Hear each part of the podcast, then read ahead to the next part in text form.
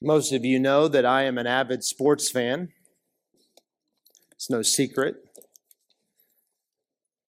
You ever notice how sports fans tend to identify themselves personally with the team that they root for?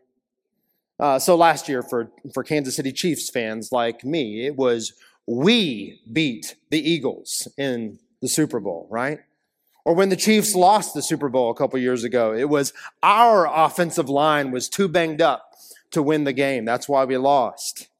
Now, friends, I, have never, I've never played for the Chiefs. In fact, I, have never played competitive football. Um, I, I, have never worked for the Chiefs, though that would be a dream come true in many ways. Uh, but all I can say is I grew up 20 minutes from the stadium, right?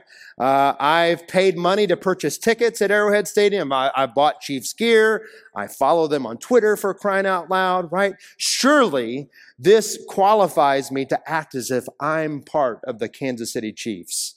Their win is my win. Their losses are my losses. Uh, maybe you've seen a, a, championship parade for a sports team. Uh, obviously, not here in Phoenix anytime recently. If you were here in 2001, maybe you joined that parade for the Diamondbacks. Uh, but in another city where, where the team, after their parade through the city, uh, they come together in a central location and the team addresses usually hundreds of thousands of fans who gather there for a celebratory pep rally. And, and what do the, the players often say to the fans? We did this for you guys, right? All of the work, all of the blood, sweat, and tears was to bring you the victory. Right. That and the fat paycheck, right? That's why they did it. The, you know, the average sports fan isn't, is not talented enough to step foot on a professional court or field, let alone win a championship. Instead, we rely on our champions to win the victory for us. They do the fighting and the winning, we do the celebrating. Friends, we see this very type of thing in our passage today in Joshua 9 to 12.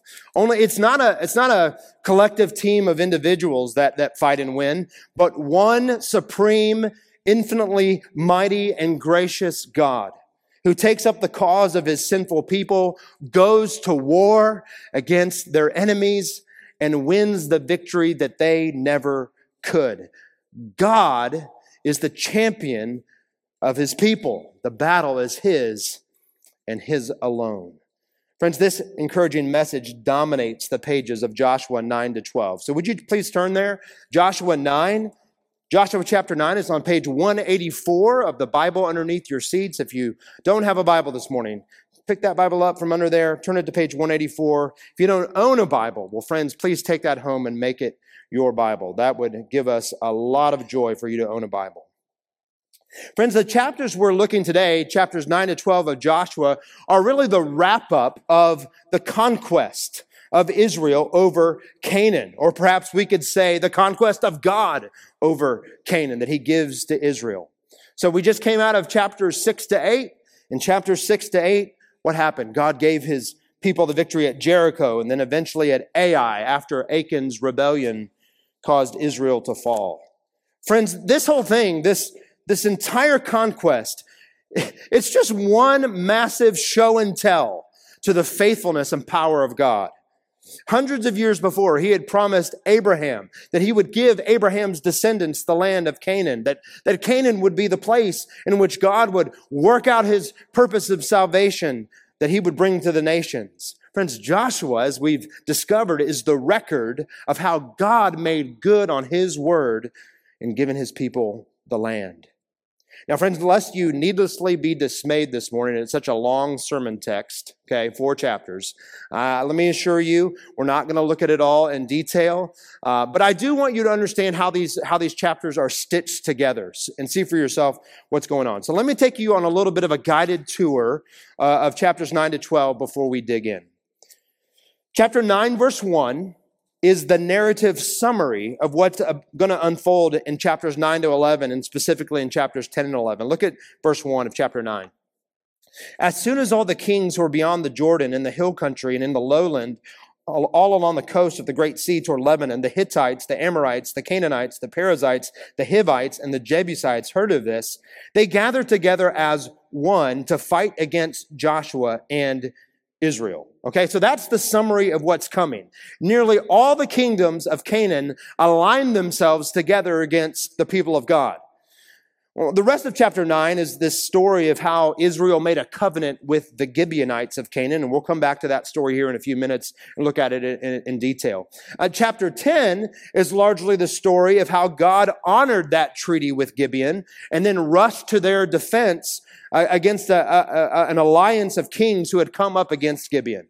And what happens? God fights the battle for his people and therefore for Gibeon. He is the great warrior and champion. Now look down at the end of chapter 10. At the end of chapter 10, if you're reading the ESV version that, that I'm going to read from, you'll see the heading over verse 29, conquest of southern Canaan. And that's an accurate description. Now that, that central Canaan was in Israel's hands, they moved to take the southern section. Uh, in verses 29 to 43, the Lord gave Joshua victory over seven kings and nations. How? because of Joshua's military genius? No, look at the summary in verse 42. And Joshua captured all these kings and their land at one time because the Lord God of Israel fought for Israel. Joshua led, Israel attacked, but it was God who fought for his people and won the victory. Okay? We're keeping going on this guided tour. Now look at chapter 11. You can see the heading over chapter 11 conquests in northern Canaan. Again, accurate. This time in verses 1 to 5, this vast coalition of the northern tribes and armies and uh, with tons of horses and chariots goes to war against Israel. And yet look at verse 6. Verse 6, and the Lord said to Joshua, do not be afraid of them, for tomorrow at this time I will give over all of them slain to Israel. You shall hamstring their horses and burn their chariots with fire. In other words, not only am I going to give you the victory, Joshua, you're not going to need to take the enemy's horses and chariots and make them your own for future battles. You're not going to need them. Why? Because I'm going to continue to fight for you. Chapter 12. Chapter 12 is like the celebratory annals of the conquest the author of Joshua, lists out all the kings that Israel defeated, both on the east side of the Jordan before they entered the land, and then the 31 kings on the west side of the Jordan inside the land. All of it highlighting, friends, that the God of Israel is the King of kings. He's the Lord of lords. The, the nations may rage against him, but our God always wins. Are you starting to get the picture of what these chapters are about? Friends, these chapters, chapters 9 to 12 of Joshua, are the record of God fighting for his people. He commands, Joshua leads, the people trust and obey, and God, their champion, gives the victory. Friends, I think that points us to the main idea of the text today, Joshua 9 to 12, that I pray will be the main idea of the sermon this morning. God, our champion, wins the battles that we, his weak and sinful people, could never win for ourselves. God, our champion, our warrior king, wins the battles that we, his weak and sinful people, could never win for ourselves. Friends, this is the best news that you and I could ever hear. You know, in the last 3,400 years, our God has not changed. This, this is still how he operates. Surely what we're seeing here in, in Joshua is that, is that like Israel, if we have any shot of making it to the promised land and defeating the enemies that threaten our eternal future, we need the God of heaven and earth to fight our battles for us. We are far too weak and far too sinful to expect to win them ourselves. Friends, for the rest of our time this morning, I want to turn our attention to two things about God, our champion that I hope will encourage us this morning. Number one, our merciful champion. See that in chapter 9. Our merciful champion. Number two, our mighty champion. We see that in chapter 10. Friends, I pray these two things about our God and the fact that He fights our battles will indeed encourage us in the Word today. Let's look at chapter 9, our merciful champion. I'm going to start reading in verse 3, and we'll read down to verse 21. Joshua 9 3. After the summary of these kings coming together against Israel. Verse 3 But when the inhabitants of Gibeon heard what Joshua had done to Jericho and to Ai, they on their part acted with cunning and went and made ready provisions and took worn out sacks for their donkeys and wineskins, worn out and torn and mended, with worn out patched sandals on their feet and worn out clothes. And all their provisions were dry and crumbly. And they went to Joshua in the camp of Gilgal and said to him and to the men of Israel, We have come from a distant country. So now make a covenant with us. But the men of Israel said to the Hivites, Perhaps you live among us, then how can we make a covenant with you? They said to Joshua, We are your servants. And Joshua said to them, Who are you? And where do you come from? They said to him, From a very distant country your servants have come, because of the name of the Lord your God. For we have heard a report of him and all that he did in Egypt, and all that he did to the two kings of the Amorites who were beyond the Jordan, to Sihon, the king of Heshbon, and to Og, the king of Bashan, who lived in Ashtaroth. So our elders and all the inhabitants of our country said to us, Take provisions in your hand for the journey and go to meet them and say to them, We are your servants. Come now, make a covenant with us. Here is our bread. It was still warm when we took it from our houses as our food for the journey on the day we set out to come to you. But now, behold, it is dry and crumbly. These wineskins were new when we filled them, and behold, they've burst. And these garments and sandals of ours are worn out from the very long journey. So the men took some of the provisions, but did not ask counsel from the Lord. And Joshua made peace with them and made a covenant with them to let them live. And the leaders of the congregation swore to them. At the end of three days, after they had made a covenant with them, they heard that they were their neighbors and that they lived among them. And the people of Israel set out and reached their cities on the third day. Now, the, their cities were Gibeon, Chephirah, Beeroth, and Kiriath Jearim. But the people of Israel did not attack them because the, the leaders of the congregation had sworn to them by the Lord, the God of Israel. And all the congregation murmured against the leaders.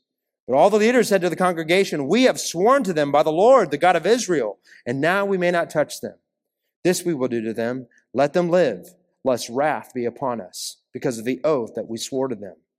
And the leader said to them, Let them live. So they became, became cutters of wood and drawers of water for all the congregation, just as the leaders had said of them. Friends, this is the word of the Lord. What a strange story, right? I mean, who would you say are the good guys and the bad guys in this story? Who's in the right? And who's in the wrong? I mean, on the one hand, you've got the Gibeonites, who verse 7 says were part of the Hivites of Canaan, whom God had devoted to destruction. They run an elaborate con, right? They lied their way into a covenant with Israel. All, of their worn out sacks and tattered wineskins and patched sandals and their tug on the heartstrings story about their warm, fresh bread turning old. It was nothing but a ruse to trick God's people. And it worked, didn't it? And yet, despite their lying, which was clearly wrong, Friends, I think we see in the Gibeonites the seed, the germ of faith in God. I mean, let's face it. What were the other people groups of Canaan doing at that time? They were coming to war against Israel. The, the Gibeonites clearly chose another path. They feared God enough not to fight Israel. They, they cast themselves on the mercy of Joshua. Even in their deception, I think they, they displayed profound humility before the Lord. What about Israel? What did we see of them? Well, it's also a mixed bag, isn't it?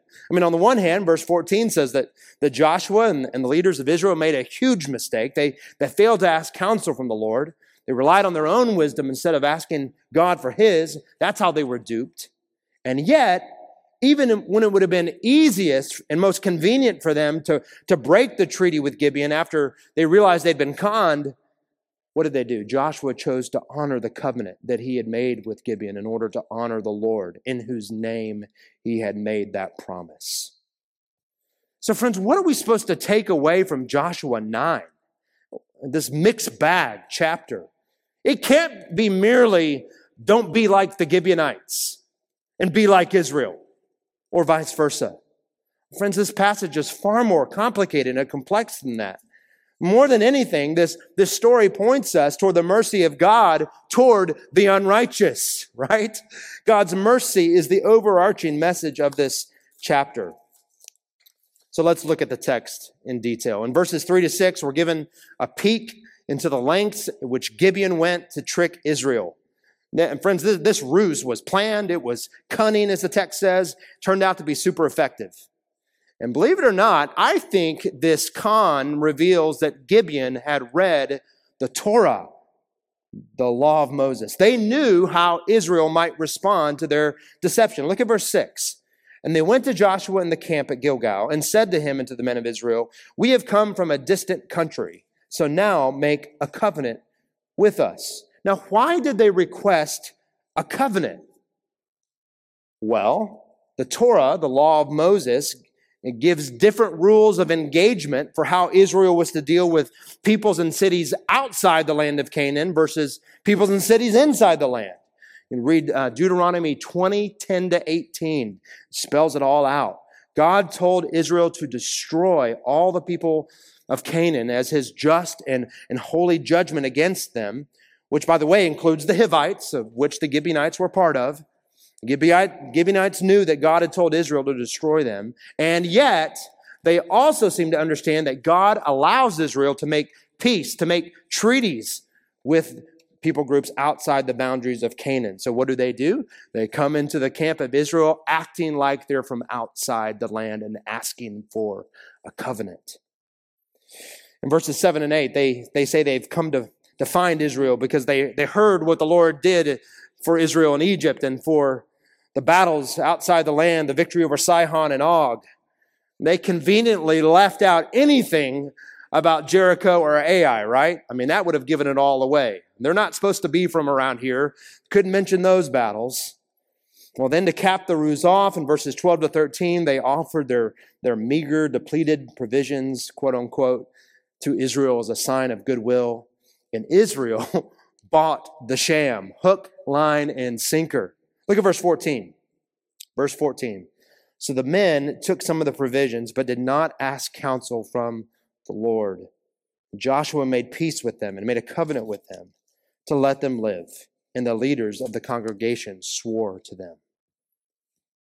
Friends, how did Israel get duped by Gibeon? Was it merely that the Gibeonites were amazing con artists? no. The reason that they made such an ungodly decision was that they failed to ask the Lord what they should do. They relied purely on their sight and on their own wisdom rather by walking by faith and asking God for his wisdom.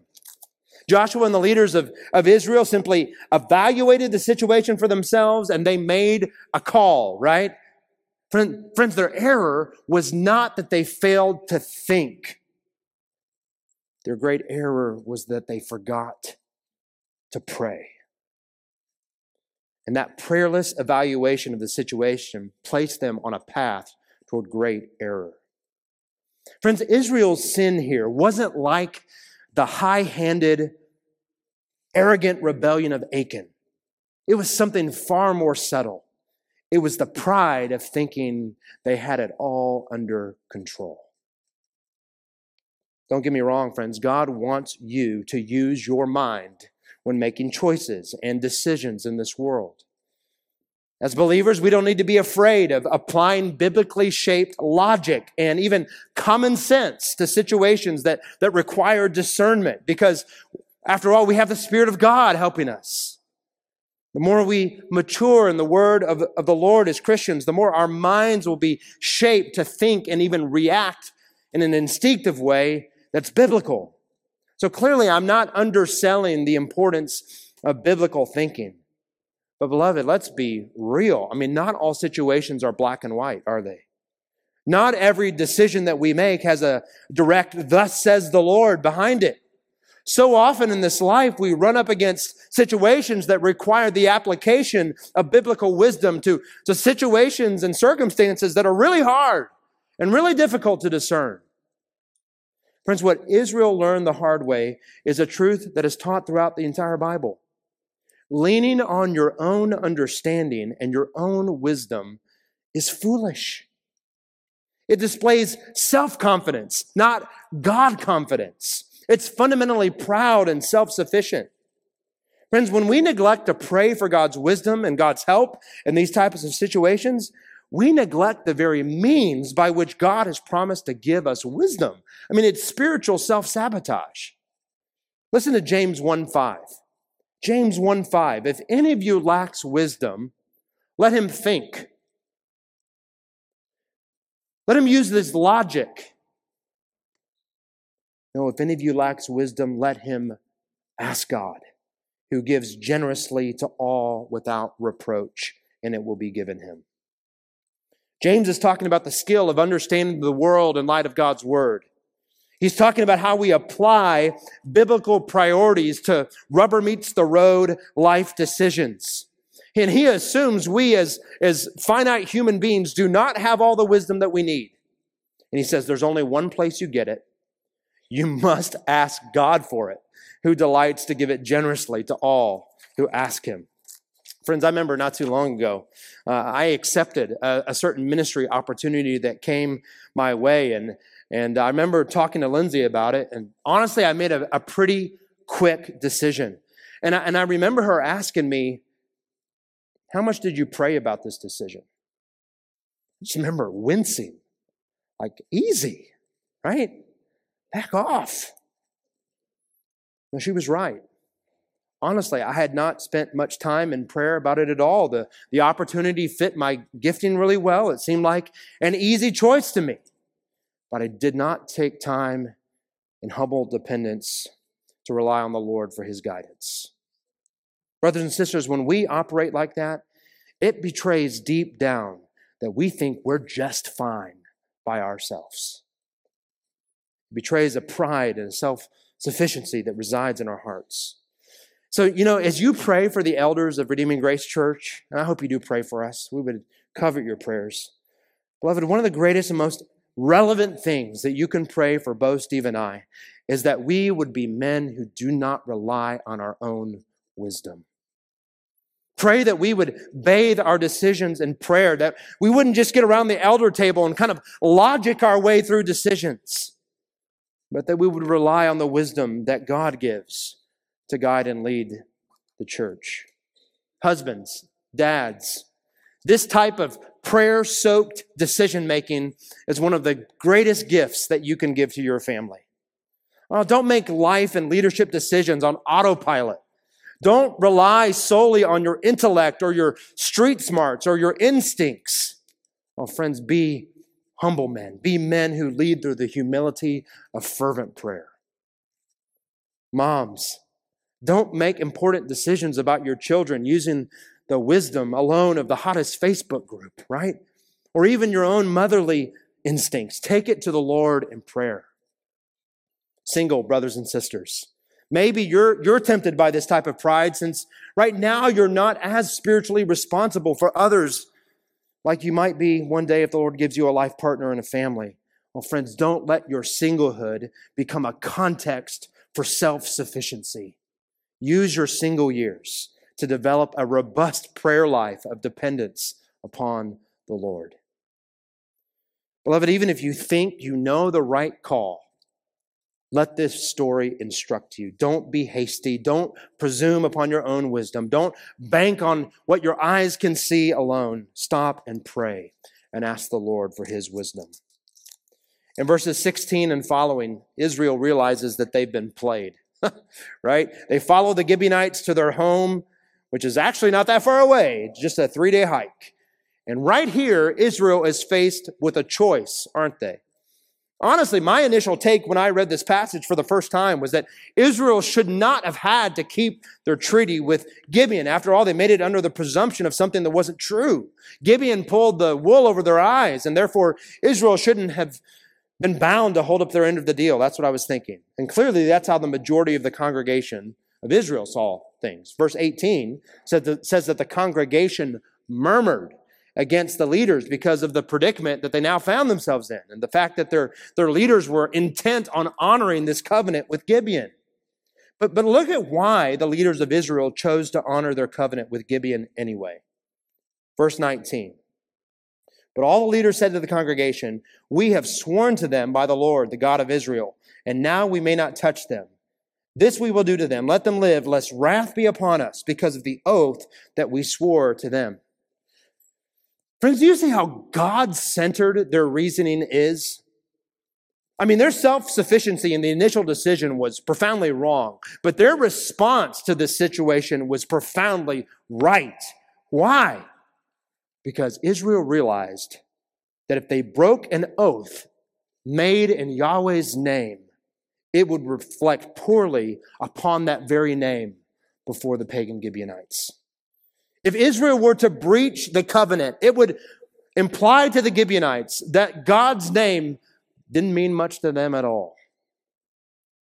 It would give the impression not only that they could not be trusted, it would imply that their God could not be trusted either. And so they kept their word to honor their God even when it hurt, even when it was inconvenient said, Jon, how do you know this was the right decision? Well, really because of what we see in chapter 10, right? When Adonai Zedek and the five kings made war against Gibeon. How'd you like that for your first name? Adonai Zedek. Um, maybe not the hottest name in the in the registries these days. Adonai Zedek and the five kings made war against Gibeon and Israel, uh, or against Gibeon. Israel honored their covenant. They sought to protect Gibeon. And what happened? The Lord fought for Israel and therefore fought for Gibeon. That's how I know they made the right choice. It was a profound display of God's mercy to them. Friends, this, this passage teaches us that two wrongs do not make a right. You should not respond to sin by adding more sin to escape the consequences. You don't bring light to a situation by adding more darkness. Here, Joshua and the leaders of Israel kept their side of the covenant at great inconvenience to themselves. Why? Because the honor of God was at stake. I, we don't have time to apply this principle at length now, but I would encourage you as you gather in your home groups, in the house to house groups this week, think about ways to apply this principle. Situations where keeping a promise in which you've invoked God's name and his reputation is more important than your own personal convenience or advantage. Maybe it's in your marriage. Maybe it's in the promises of our church covenant. I'm sure there are multiple situations where that might be the case. Think about ways to apply this principle. What a difference it made for Israel. What a difference it makes for you and me when God is the front and center of all we do when His glory, not ours, controls our thoughts. Well, we didn't read the, the conclusion of the story yet. and up to this point, it's really hard to see much good in the situation, isn't it? I mean, Gibeon are liars, Israel's gullible and self sufficient. And verse 21 says that even though the Gibeonites were allowed to live, they were consigned to hard manual labor in the life of Israel. Is there really any good for anyone in Joshua 9? Well, let's read verses 22 to 27. Joshua summoned them, and he said to them, Why did you deceive us, saying, We are very far from you, when you dwell among us? Now therefore you are cursed, and some of you shall never be anything but servants, cutters of wood and drawers of water for the house of my God. They answered Joshua, because it was told to your servants for a certainty that the Lord your God had commanded his servant Moses to give you all the land and to destroy all the inhabitants of the land from before you. So we feared greatly for our lives because of you and did this thing. And now, behold, we are in your hand. Whatever seems good and right in your sight to do to us, do it. So he did this to them and delivered them out of the hand of the people of Israel, and they did not kill them. But Joshua made them this, that day cutters of wood and drawers of water for the congregation and for the altar of the Lord to this day in the place that he should choose. Where's the good? Friends, the clear message of Joshua 9 is that there is mercy from the Lord for anyone who's in right relationship to Joshua. Did you see verse 26? Joshua delivered Gibeon from the anger of the people of Israel. He is the savior of Gibeon. God treated the Gibeonites with mercy because they cast themselves upon the mercy of Joshua. Even the curse that Joshua pronounced over the Gibeonites seemed to be softened as the biblical story moves forward.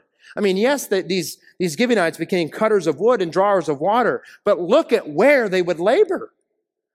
Um, not only for the congregation of Israel in general, but for the altar of the Lord and the house of the Lord. Verse 27 says, God placed these Gibeonites in close proximity to his very covenant presence at the tabernacle and then later the temple. The Gibeonites were given the immense privilege of, of facilitating Israel's worship in the sacrificial system, where day after day and, and year after year, their burnt offerings proclaimed to the world what a gracious and merciful God Israel's God really was. He's the God who forgives sins. He's the God who withholds judgment of his people through the death of a substitute in their place. Friends, even Israel, in a sense, was saved by their attachment to Joshua. You see that? Look at verse 20. Verse 20 indicates that if Israel had broken their covenant with Gibeon, God's wrath would have broken out against them for swearing upon his name in vain. So, in a sense, by saving Gibeon from Israel's wrath, he saved Israel from God's wrath. In this story, both Jews and Gentiles obtain mercy from God through their Savior, Joshua. Friends, I know this, this passage is bewildering. It's a little bit unsettling. And I think that's the point, right? God's mercy is not for the righteous. God's mercy is for sinners who come to him through his appointed mediator. The message of Joshua 9 is, is not God loves the truth tellers. That's not the message. The message of Joshua 9 is not God saves the prayerful. No, brothers and sisters, the amazing message of Joshua 9 is that God delights to show mercy to dishonest, self-serving sinners like Gibeon and to prideful, self-reliant sinners like Israel. How? He shows mercy to those who attach themselves to his chosen mediator, to their savior and leader, Joshua. And in this way, the story of Gibeon points us forward in history to a Joshua to come, to a better mediator, to a perfect Savior and King who saves both Jews and Gentiles from the judgment they deserve through his sinless life, his atoning death, his mighty resurrection from the grave. As the message of Joshua 9 points us to the staggering mercy of our God and his Son our Lord Jesus, whose blood and righteousness wipes away the stain of our lying, prayerless hearts. Friends, the amazing news of the gospel, the amazing news of the good news of Jesus is not that you deserve God's mercy. Not that you can somehow attain it through your good works or your perfect law keeping or by doing your best. The way that you receive mercy from the judgment you deserve is being rightly related through faith in his son in Christ. You come to God on Christ's merits, not your own. You come to God through Christ's work, not your own. Just like Joshua, just like Joshua in this story is where God's mercy was found for Gibeon and Israel. Friends, Jesus is where God's mercy is found for us. There's just no other way to access it. So, friends, are you rightly related to God through Christ? Have you humbled yourself and come to Him to find safety and refuge and grace? Well, if not, I pray you'll do that even today. I pray that you'll talk to someone near you who, who's a Christian, a member of this church. Come find me at the back door. Say, I'd like to find out more. I'd like to hear more about this good news of Jesus. We would love to talk to you further. Our merciful champion. Now turn to chapter 10. We're going to look at our mighty champion in the, in the time remaining our mighty champion. As I mentioned earlier, verses 1 to 5 of chapter 10 uh, tell us that in response to the Gibeonite alliance with Israel, Adonai Zedek, the king of Jerusalem, marshaled together five kings that came up against Gibeon. If they could kind of knock off Gibeon, well, surely they'd weaken Israel, right? Let's pick up the story in verse 6. Joshua 10 6. And the men of Gibeon sent to Joshua at the camp in Gilgal, saying, Do not relax your hand from your servants. Come up to us quickly and save us and help us. For all the king of the Amorites who dwell in the hill country are gathered against us. So Joshua went up from Gilgal, he and all the people of war with him, and all the mighty men of valor. And the Lord said to Joshua, Do not fear them, for I have given them into your hands. Not a man of them shall stand before you. So Joshua came up upon them suddenly, having marched up all night from Gilgal, and the Lord threw them into a panic before Israel. He struck them with a great blow at Gibeon and chased them by the way of the ascent of Beth Horon and struck them as far as Azekah and Makkedah. And as they fled before Israel, while they were going down the ascent of Beth Horon, the Lord threw down large stones from heaven upon them as far as Azekah, and they died. There were more who died because of the hailstones than the sons of Israel killed with the sword. At that time, Joshua spoke to the Lord in the, in the day when the Lord gave the Amorites over to the sons of Israel. And he said in the sight of Israel, Sun, stand still at Gibeon, and moon in the valley of Ajalon. And the sun stood still, and the moon stopped until the nation took vengeance on their enemies. Is this not written in the book of Jashar? The sun stopped in the midst of heaven and did not hurry to set for about a whole day. There has been no day like it before or since when the Lord heeded the voice of a man, for the Lord fought for Israel. So Joshua returned and all Israel with him to the camp at Gilgal. Friends, if the headliner of Joshua 9 is God's mercy, the headliner of chapter 10 is God's might in his sovereignty. This story pictures our God as a divine warrior who goes to battle uh, for his people. I hope you picked up on this theme as we read. I mean, verse 8 the Lord tells Joshua not to fear the coalition of kings. Why? He says, I have given them into your hands. Not a man of them shall stand before you. Man, how's that for a confidence inspiring promise? If God is for you, no one can stand against you, right?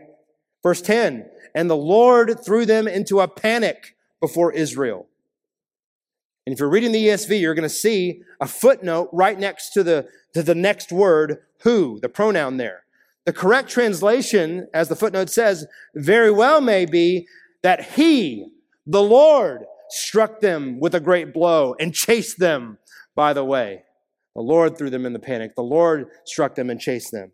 Verse 11 And the kings and the armies fled from Israel as the kings and the armies fled from Israel, the Lord began to weaponize his creation, didn't he?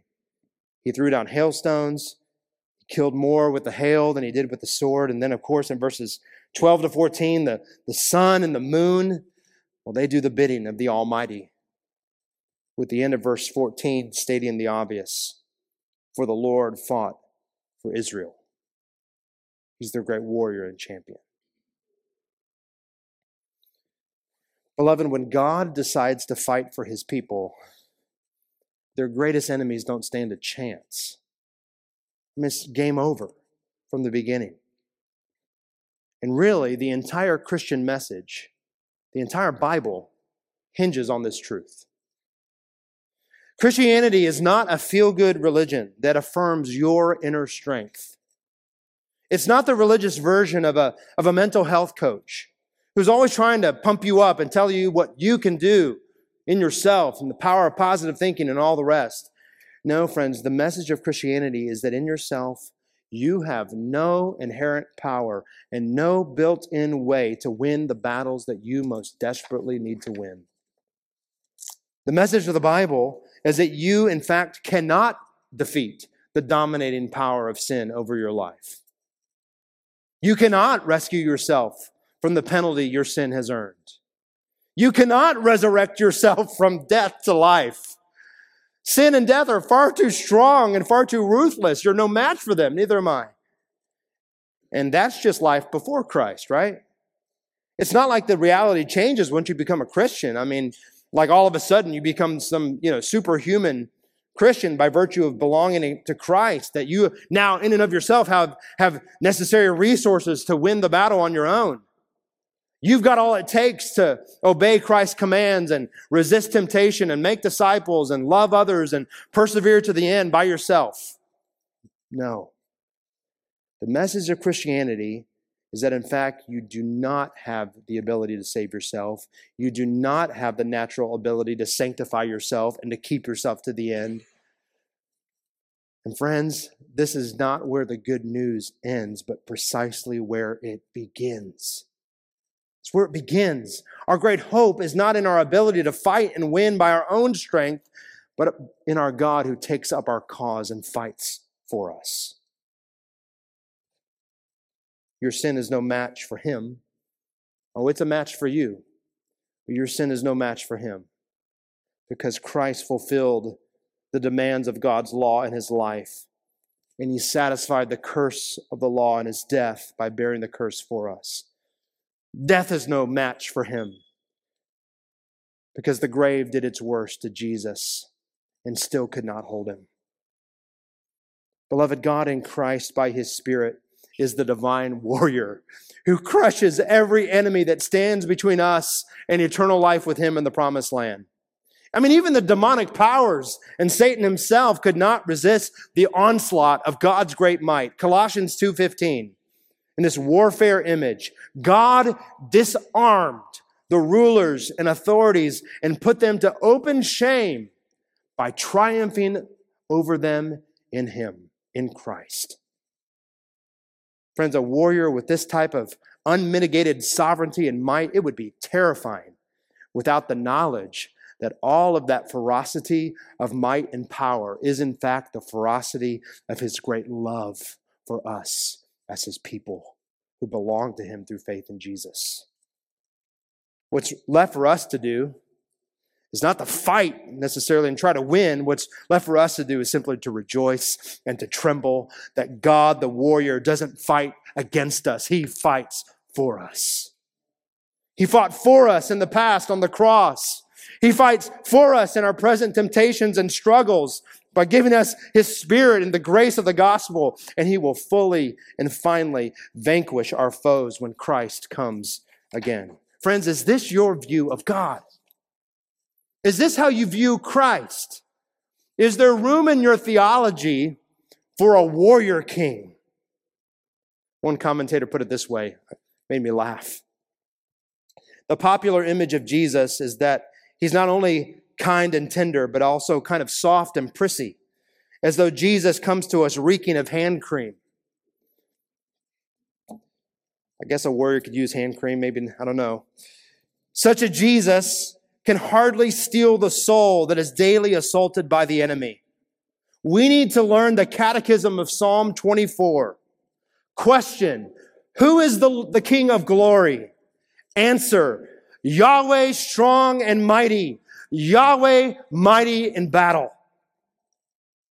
It's only as we know the warrior of Israel who fights for us, and sometimes without us, that we have hope of triumphing in this muck of life. Yes and amen. We need our God to fight for us.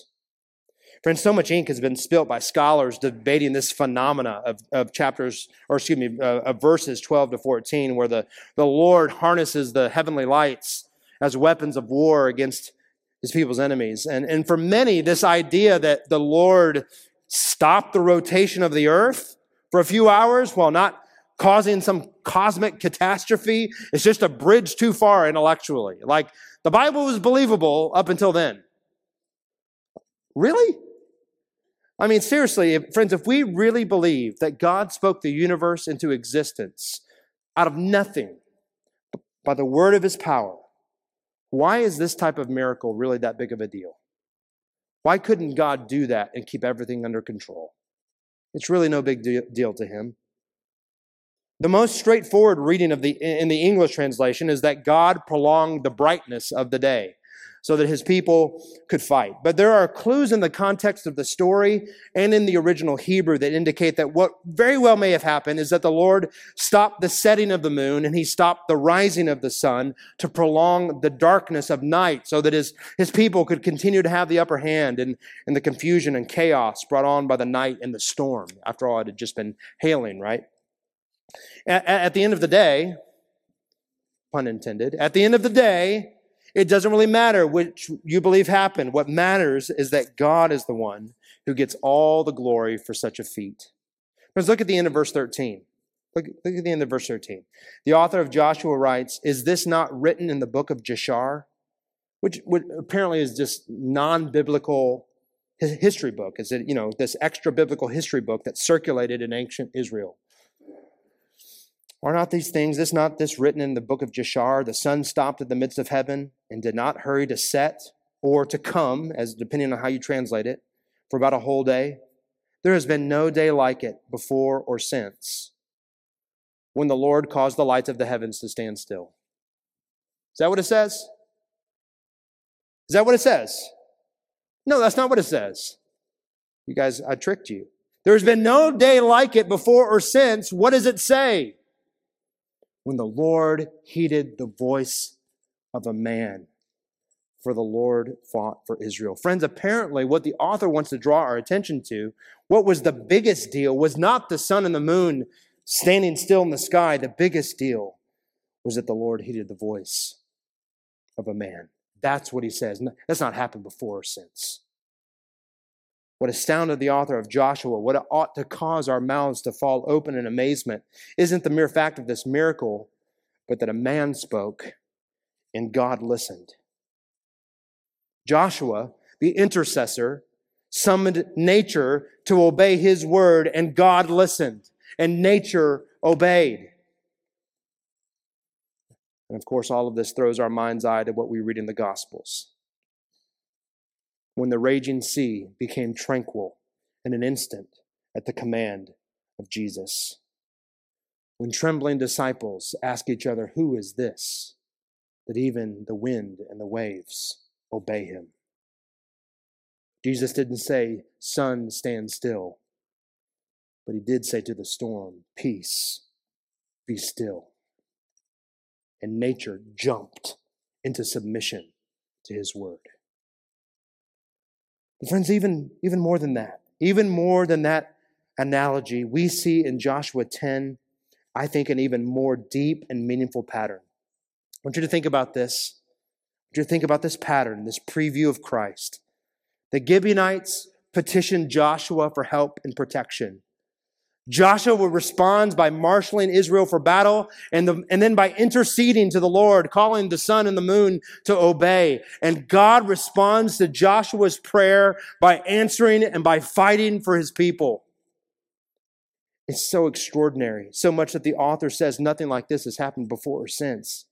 And yet, as one theologian helpfully put it to me, what is extraordinary under the old covenant is ordinary under the new. What's extraordinary in the old covenant is ordinary under the new. What happened in isolation on the Old Testament side of the cross happens every single day for every single believer in Jesus on this side of the cross. Each time a, a believer petitions the Lord Jesus for help, Jesus intercedes by taking the request to his Father, and the Father responds by hearing and answering. As the hymn says, the Father hears him pray. His dear anointed one, he cannot turn away the presence of his son.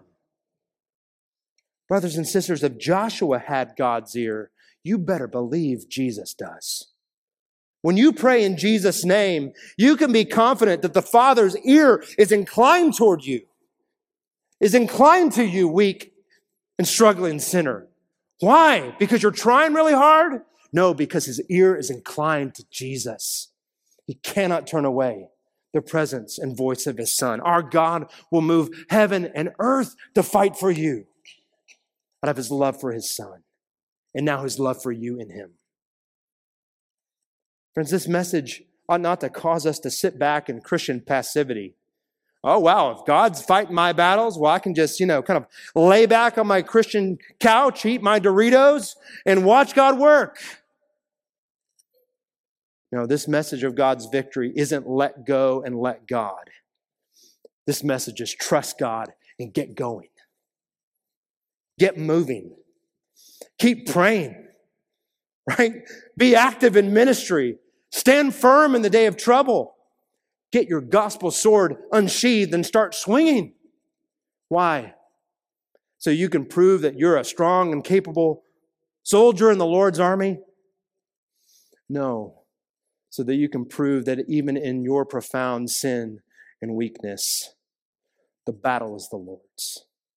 Let's pray.